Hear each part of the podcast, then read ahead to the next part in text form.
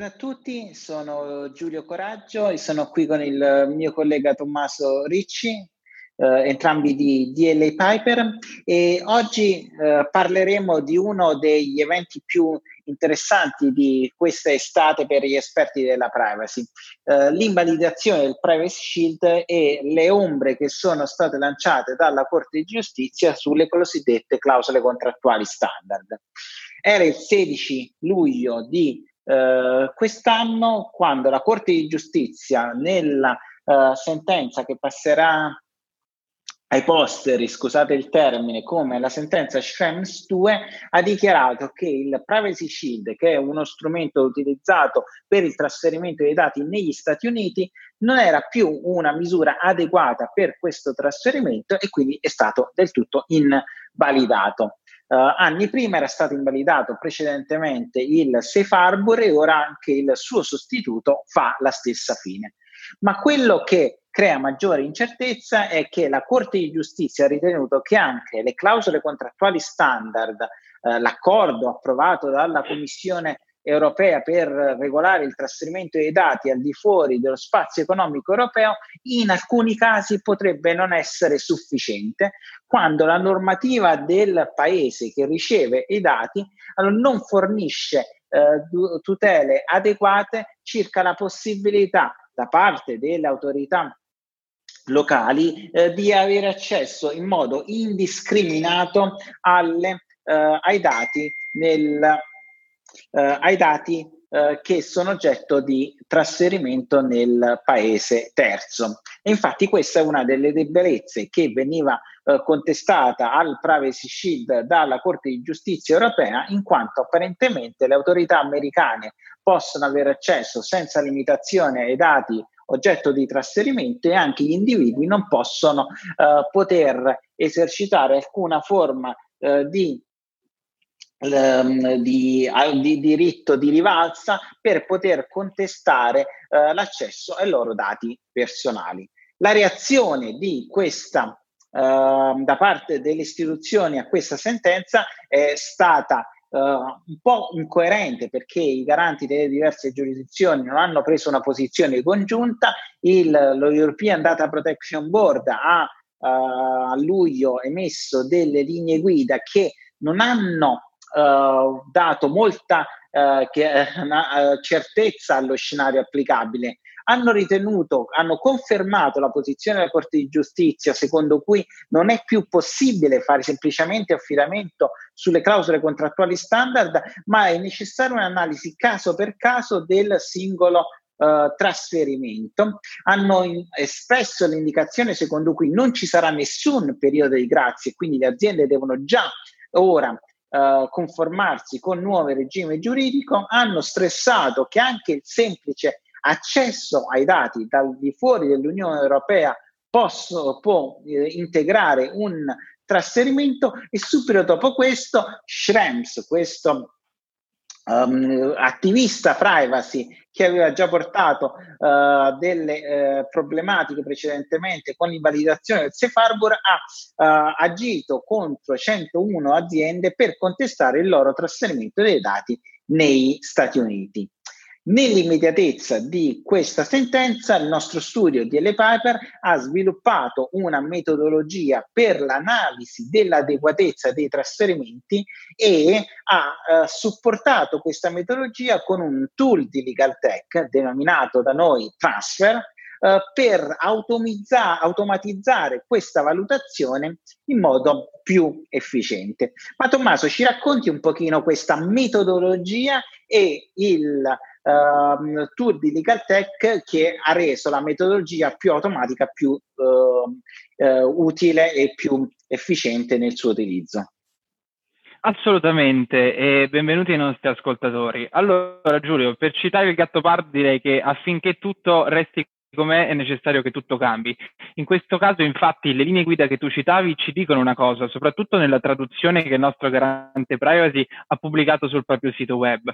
ovvero se ho un meccanismo alternativo rispetto al privacy shield, come le standard contractual clauses, è sufficiente? E la risposta molto chiara è no, non è sufficiente, bisogna svolgere una valutazione. Come svolgere questa valutazione è la grossa domanda. Noi abbiamo fornito una risposta a questa domanda e abbiamo predisposto uno strumento super facile da utilizzare ehm, che prevede sia un approccio legal tech in quanto l'abbiamo interamente realizzato noi ehm, senza il supporto di eh, personale esterno, eh, ma anche un approccio legal design in quanto è concepito per tenere mh, bene a mente la user experience e per essere facilmente utilizzato da chiunque. Come si compone la nostra metodologia? La nostra metodologia si compone di un um, procedimento di assessment in cinque step, eh, proprio gli step che sono stati richiamati dalla Corte di Giustizia nella sua eh, sentenza del 16 luglio e quindi parte inizialmente da una qualificazione e da una rappresentazione di quella che è ehm, la tipologia di trasferimento con tutte le informazioni necessarie che poi vengono prese per la maggior parte dei contratti, quindi per gravare il meno possibile eh, sulle organizzazioni nella fase di reperimento trasferimento delle informazioni e poi prende in esame quelli che sono i tre criteri richiamati dalla Corte di Giustizia che eh, vengono eh, presi proprio all'articolo 45 del GDPR, quindi c'è una valutazione dello stato di diritto rispetto dei diritti umani da parte del soggetto che riceve i dati, quindi il nostro fornitore, eh, una valutazione sull'esistenza e il funzionamento delle autorità di controllo indipendenti nel paese terzo o a cui è soggetta l'organizzazione internazionale e poi una valutazione su eventuali impegni internazionali assunti al paese terzo. Ma non c'è solo questo, perché dopo la fase di valutazione del trasferimento e di valutazione dello stato legale applicabile nel paese ricevente, la nostra metodologia di analisi del rischio permette di andare a calcolare un vero e proprio rischio inerente, un rischio residuale e un rischio finale, andando a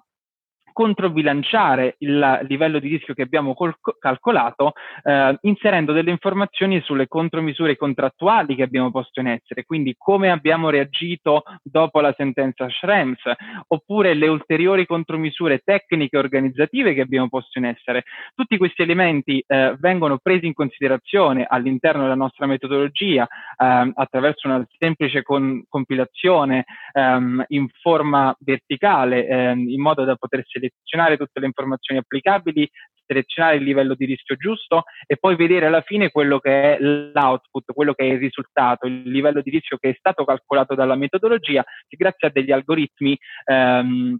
del tutto automatizzati ci permette sulla base della nostra valutazione soggettiva, quindi effettuata dal professionista grazie alle proprie competenze, di effettuare una valutazione a 360 gradi e avere poi un output che è un risultato che può essere eh, prodotto eh, alle autorità, ehm, in quanto ci permette anche di andare a fare quella vera e propria valutazione dei rischi, quindi della gravità e della probabilità del danno, che sappiamo come assolutamente importante ehm, ed è richiamata non solo in altri processi da parte delle autorità garanti, eh, ma eh, soprattutto anche nella DPIA, quindi nella valutazione di impatto privacy.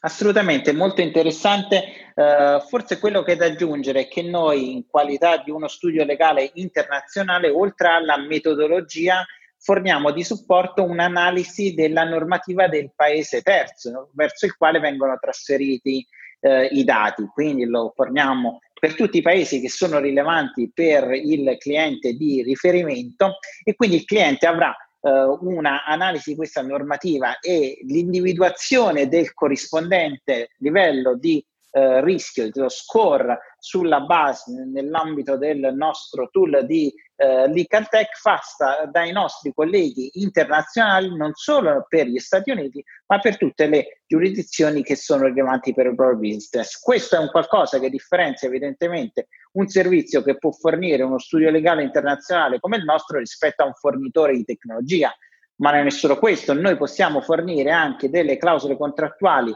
aggiuntive, integrative eh, delle standard contractual clauses per fornire ulteriori tutele